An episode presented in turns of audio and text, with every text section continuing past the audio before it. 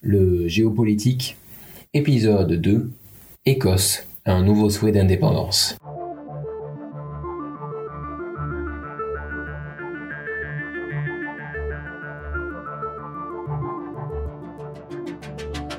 Bonjour à toutes et à tous et bienvenue dans le Géopolitique, le seul podcast qui traite à la fois des questions d'actualité et des questions de géopolitique. Aujourd'hui, comme vous l'avez compris, nous allons aborder le thème de l'Écosse qui a de nouveau des souhaits d'indépendance en 2021, avec notamment l'arrivée au pouvoir du SNP, le parti nationaliste écossais. Pour cela, nous allons aborder trois thèmes importants. Premièrement, la désunion qui existe au sein de l'Union britannique. Nous nous attarderons ensuite sur le SNP et le renouveau du nationalisme écossais et nous terminerons avec les nouvelles consultations qui pourraient arriver au cours de l'année 2022 pour être au cœur de l'actualité. Pour terminer avec cette introduction, je voudrais vous rappeler que pour cet épisode, je m'appuie sur le Grand Atlas 2022 de Franck Tétard. Vous retrouverez bien évidemment en description tous les liens des articles qui ont été utilisés. Trêve de blabla, on est tout de suite parti.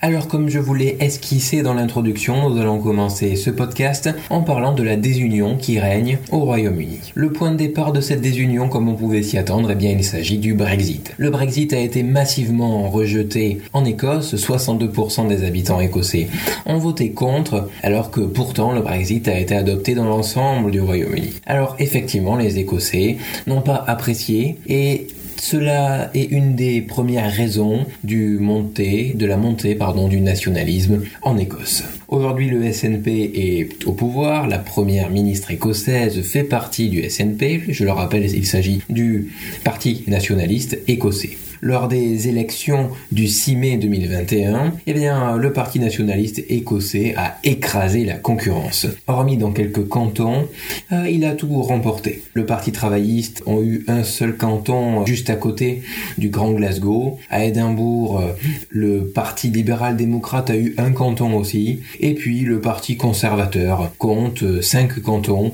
assez étendus mais sans grande population.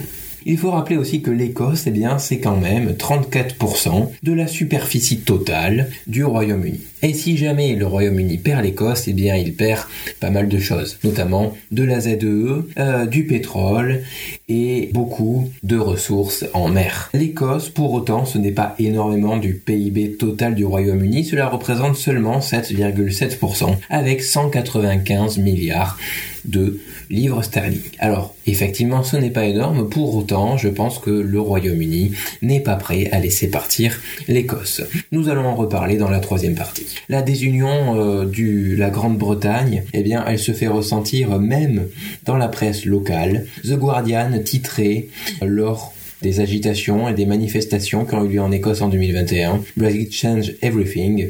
Le Brexit a tout changé face à l'indépendance de l'Écosse. Sept ans après que le premier référendum ait été voté dans le 21e siècle, eh bien, de nombreuses personnalités ont levé leur voix pour que cela recommence et que l'on se reconsulte sur l'avenir de l'Écosse, eh bien, au sein du Royaume-Uni.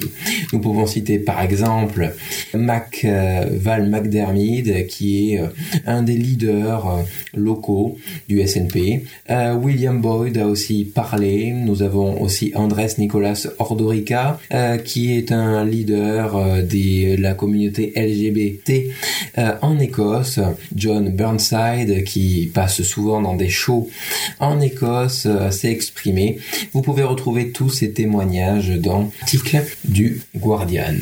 Alors ça, c'est pour ce qui s'agit de la désunion, mais quelle est-ce qu'elle a pour conséquence cette désunion, nous pouvons parfaitement comprendre que l'Écosse, si ce mouvement d'indépendance se propage trop, pourrait contaminer les autres pays, notamment l'Irlande euh, du Nord, qui déjà fait face à de nombreuses tensions, avec la République d'Irlande plus au sud. Alors ça, c'est très simplifié comme discours, je vous l'accorde, c'est plus compliqué que ça, mais euh, nous souhaitons que ce podcast soit abordé et abordable pour tout le monde. Vous avez une magnifique carte de la nation écossaise dans l'article de Frank Tétard qui présente et qui résume un petit peu tout ce que je vous ai raconté jusqu'à présent. Nous allons dans la seconde partie nous appuyer sur un article du Monde. Victorieux, les indépendantistes écossais exigent un référendum sur l'indépendance. Effectivement, une nouvelle consultation est demandée par le SNP, Scottish National Party. Eh bien, puisque les Écossais ne veulent pas quitter l'Union européenne, il demande à sortir du Royaume-Uni pour pouvoir réintégrer l'Union européenne. Il n'y a pas besoin d'aller chercher plus loin, seulement eh il y a des désaccords entre Westminster et Édimbourg, Glasgow, etc. Parce que, comme je vous l'ai dit, la Grande-Bretagne et l'Angleterre surtout ne veulent pas laisser partir l'Écosse. Si on prend le Parlement du Royaume-Uni, on se rend compte que le SNP a quand même 64 sièges à lui tout seul dans tous les sièges qui sont accordés à l'Écosse. Le Parti conservateur, à contrario, lui n'en a que 31 et le Parti vert en a 8. Vous allez me dire pourquoi je vous parle du Parti vert? Eh bien, il est très important ce parti écologiste parce qu'il a eh bien signé un accord avec le Parti national écossais, ce qui fait que pour seulement une voix, le SNP a la majorité au Parlement en ce qui concerne les voix écossaises. Aussi, cela permet de rallier les jeunes car ce sont des jeunes qui votent pour l'écologie et ces jeunes, en votant via l'écologie, vote pour l'indépendance. Voilà pour tout ce qui est de la première partie. Nous allons donc maintenant nous attarder au renouveau du nationalisme qui, comme je l'ai esquissé à présent, passe notamment par une alliance avec le Parti écologiste.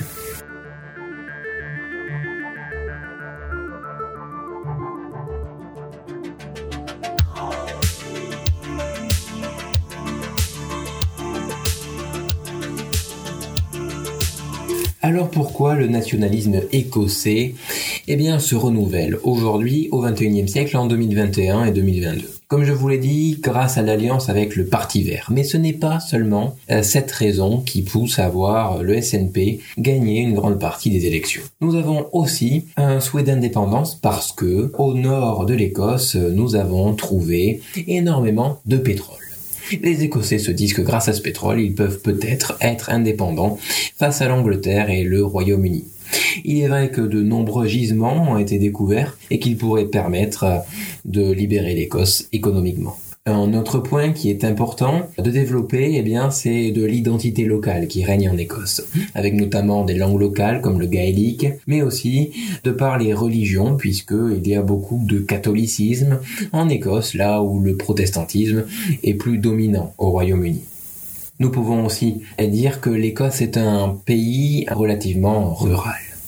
Et on sait très bien que c'est souvent dans la ruralité que eh bien, les opinions nationaliste se développe. Une autre langue que le gaélique qui est parlée, eh bien, nous pouvons citer le scott qui est parlé notamment dans le nord, dans la région des Highlands que vous avez peut-être entendu déjà. Eh bien, pour toutes ces raisons, l'Écosse se dit que peut-être elle peut devenir indépendante et donc vote pour le SNP. Euh, d'autres choses qui se rajoutent à cela, eh bien, c'est euh, le soutien de l'Union européenne pour toutes ces petits terroirs, sous ces petites euh, actions locales, avec plusieurs chambres et chartes qui ont été créées et qui promeut les ambitions locales de chaque État. Cela se fait depuis 1994 et vous en retrouvez notamment à Bruxelles, bien évidemment, capitale de l'Union européenne.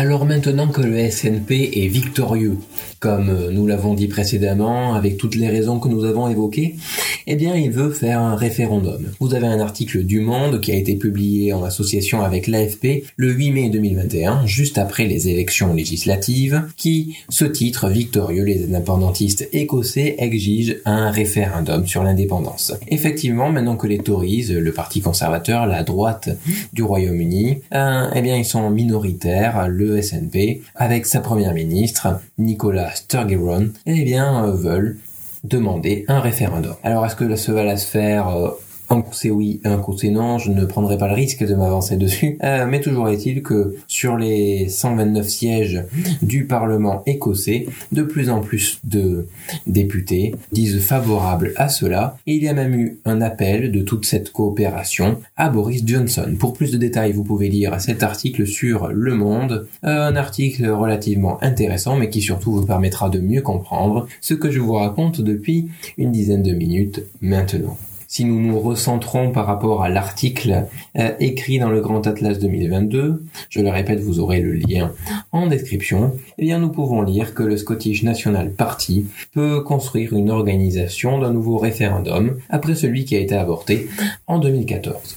Comment Eh bien, en surfant sur la vague euh, eh bien très positive qui se réalise depuis 2021. Et donc, euh, maintenant que 62% des Écossais à peu près est favorable à cette euh, sortie, c'est à peu près le même nombre que les Écossais qui ont voté contre la sortie de l'Union européenne.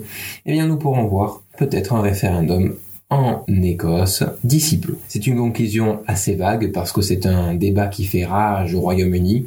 Vous retrouvez des centaines d'articles dans la presse locale. Il y en a de toutes les sources. Ce qui est sûr, c'est que cela risque de durer longtemps et que si jamais cela se fait, cela risque de durer aussi longtemps que les négociations euh, de Michel Barnier avec l'Union européenne pour le Brexit.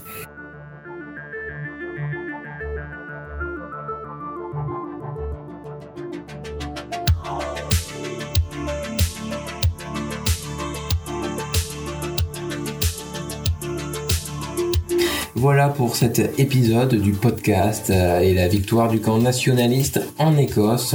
J'espère que cela vous aura plu et que cela vous aura permis de comprendre le plus facilement possible, avec parfois des propos caricaturaux, euh, eh bien les enjeux qui sont actuellement présentés en Grande-Bretagne.